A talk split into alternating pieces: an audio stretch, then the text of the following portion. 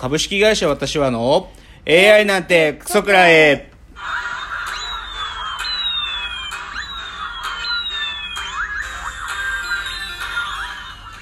群馬が生んだ怪談時、株式会社私は社長の竹之内です。カルチャー修行中2代目アシスタントの箕浦ですこの番組は大喜利 AI を開発する株式会社私は社長の竹之内が AI のことなんかお構いなしに大好きなサブカルチャーについてサブカルリテラシーの低い社員に丁寧にレクチャー。言い換えれば無理やり話し相手になってもらう番組です。ということで第46回新年初回の放送です。明けましておめでとうございます。明けましておめでとうございます。いやーまあね令和2年です。そうですね。いや新年ですけどねどうでしたか？年末年始。あもうずーっとダラダラしてまあしたそうですか。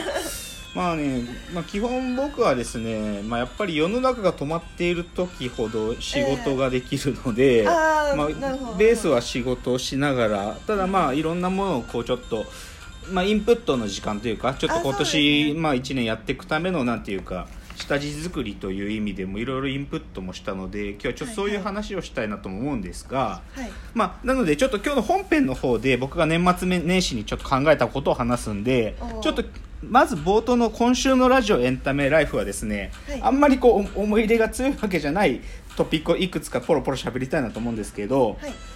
えー、と新春ドラマではい1月4日と5日にやっていた木村拓哉さん主演の「教場」というドラマがあったんですよ、へー。あの警察学校の話なんですけどね、い、やこれ面白かった。あそうですか。木村拓哉さんいいよ。あよかった。うん。キムタクが良かった。へえでねこれちょっとねなんかねさ去年の後半あのグランメゾン東京やってるぐらいから、えーはい。こうちょっと出てた言説で、はい。木村拓哉のマスコット化っていう言説が出始めたの、へー。要はキムタクがもうはいキムタクするっていうことを待ってましたっていう感じで、もうマスコットなんだとうん。キムタクは。っていうのが結構その評論が出ててあなあなんかさ僕はそれ面白いでひょっとしたらキムタクはこのマスコット化によって蘇るんじゃないかっていう言説だったのね。新しい方向性、うん。でもねその教場はねまたちょっと違った。木村拓哉さんがね非常にこうダークヒーローというかですね、まあ、こうすごい良かったですよ。あの白髪のねあのこうまあなかなかいい芝居をしてました。っていうのはまあ結構ちょっとき、まあ、昨年ねちょっとキムタクさんをいじった放送しましたけど少し今年の木村拓哉は一味違うぞっていう感じがしましたね。あとねこれはちょっと少し残念なっていうか、はい。まあちょっと嫌だなっていうニュースなんだけど山野洋次さんが、はい。あの寅さん男はつらいよの新作をね、まあ出して。であれがまあ言っちゃうと寅さんが CG で出てくるんですよね。はい。ででね知ってます？横尾忠則さんがはい。それに対して今ね文句言ってんのあ知らない知らない。あのねどっかの週刊誌なんだけど、はい。あのね要はそのアイディア俺のだぜっつって。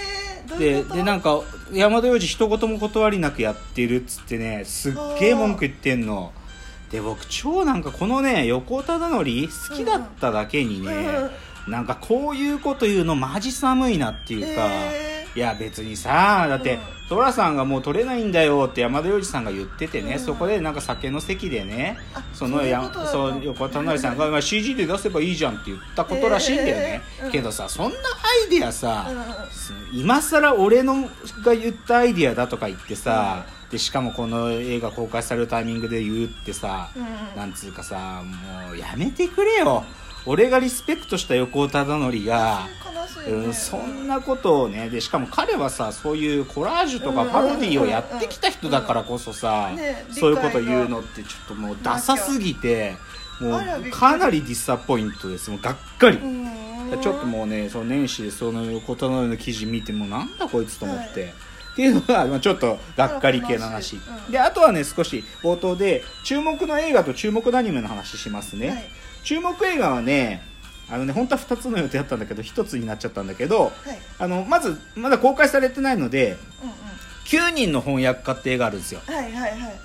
あの20 23日やったかな。まあそれぐらいの週に公開だけどこれ面白そうだね。面白そうだあのダ・ヴィンチコードのね、はい。あの新作をの時に実際にあったエピソードをもとにして、この、まあ、世界的大ヒットするだろうというもう分かっている作品が、まあ、翻訳する時に、はい。その翻訳家たちをね、はい。もう密室に閉じ込めてでしかも外部との連絡手段も全部没収して翻訳作業をひひたすらやるっていうそれをモチーフにしたかなり面白そうなサスペンスというか。そう、い。1月23公開やったかなと面白い。ででね本当はね僕ねポン・ジュノの「パラサイト、はい。半地下の家族」これね、まあ、はい。10日公開なんだけど、はい。僕実はこれ先行公開されてて日比谷まで見ちゃ見に行っちゃったのよ。えどうでした？まあでそれこれちょっとねまあこれちょっと言いません。ただまうんあその少しまあちょっとうーむという感じでしたね。であとはねこれはもう絶対推しだけど、はい。アニメのついに始まった映像系には手を出すな、素晴らしかったですね。ですね。1話であの、うん。まあ本当にやっぱりアニメにしてよよかったなって思うっていう漫かうん漫画の時からね読んでて。だけどやっぱりアニメーションを作ろうっていう話だしさ、ええ。でその世界観っていうのがちゃんと、まあ、湯浅正樹監督が作ってくれていうん。て最高でしたね。もうこれもうこのクールはずっと見続けますよ。楽しみですね。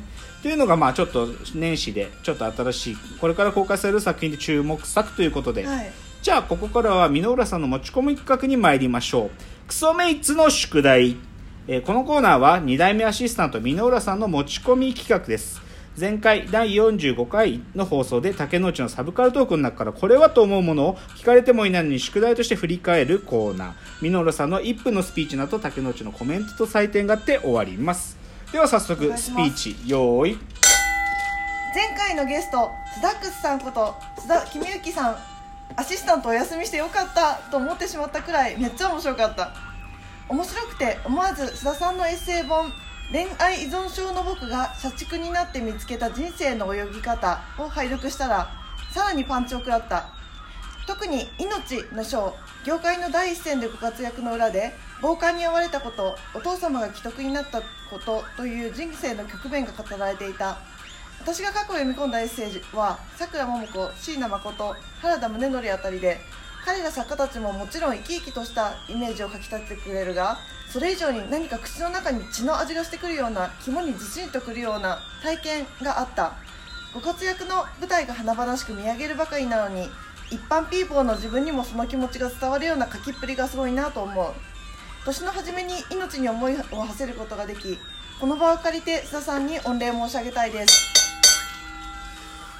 はい。はい。ということで、まあ、昨年そうですね前回、まあ、昨年の最後の放送は皆さんがお休みだったので、あのスペシャルゲストということで、まあ、うちの会社の株主である、はい。須田公之さん、まあ、通称スダックスが来てくれたスダックまあ、スダックスさんは実はまあというかね、はい。あのこういうスタートアップ業界とかベンチャー業界で彼のことを知らない人はいないんですけど、でまあそれでまあ去年彼2冊本出したうちのはい。1冊が、まあ、この彼の処女作であるこの恋愛依存症の僕がこれまあね略してね恋僕と呼ぶんです恋僕。と呼ぶんですでまあ、彼も、ね、ほ文章書くの上手なんでまたねちょっとまあ書いてるらしいんですけど、まあ、でもスダックスさんは本当にねなんていうか変わった人で、えー。まあ、うちみたいな僕らをね本当に初期の頃から応援してくれていてうんで、まあ、株主にもなってくれてっていう、えー。まあ、そういう方なんですけどね、まあ、その方と前回は、まあ、あのエロトークをずっとするという放送だったですけど、まあ、よかったじゃないですか。箕浦さんがそういうなんか前回の放送から須田さんの エッセイ本にたどり着くっていうのがね、はい、これでもぜひ皆さんああそうですよね。恋僕はねそうなんですよ。私が言わずもがなですけど。だこのねなんか恋僕発売イベントっつうのがあって。あそうなんですうんか、あのなんか急遽け決まったのがあってそこには、ええ。まあ、要は須田さんに世話になっている、まあ、いろんな会社の社長たちが集まって、だからスダックスと、なんだっけな60人ぐらいの社長との須田トークみたいなのを言って僕も行きましたよ。すごい大トークイベントですね。そう。そうそうもうひどいイベントだったから僕と 途中で帰ったけどね。えどんなそうなんもうむちゃくちゃだったなんかその様子が知りたいでも YouTube に上がってんじゃなかったかな。YouTube ライブではは放送してたからね。うん。そう。っていうのがまあスダックスのまあまあ須田さんのまあ登場でよく初めてのゲスト回。まあよかったねスダックスのラジオ。あの前回のラジオのところにあの Voicy のチャンネルが貼ってあると思うので、はいはいはい。ぜひそちらからも聞いてみていただけると嬉しいです。ということでじゃあですね最後、えーオープニングは今日の格言を言って終わりたいと思います。あミノルさんの採点忘れてたな。あこまあまあスダ採点まあ、採点採点しなくていいね。スダックスの話題だからね。じゃあ今日の格言言って終わりましょう。格言。今年は勝負の年と言い続けて早15年。もうねこれもう本当つくづく思う。僕毎年言ってるなんか今年は勝負の年です今年はつってずっと言ってる。あの逆に先生ですね。20 25歳からずっと言ってる、おー。うん、25歳からまあだから多分25歳から僕がなんかこう人生で勝負をしてるっていう気持ちになったのがその年なんだろうね。あそれまではもうもう極めてモラトリアムだからあなんかだらだらといだらだらっつうかまあなんていうか何何かが分からず生きてたけどでもまあでもでもじゃあそこからじゃあ25歳から生きる生き方が見定まったかっていうとそんなことはなく、うん。でもなんかこう勝負の年って思いながら、まあ、毎年やってるんでまあでも今年もね勝負の年だと思っているということで、はい、そうですね。また今年1年頑張りたいと思います。じゃあ、えーオープニングはここまで。次からはコーナーに入ってまいりたいと思います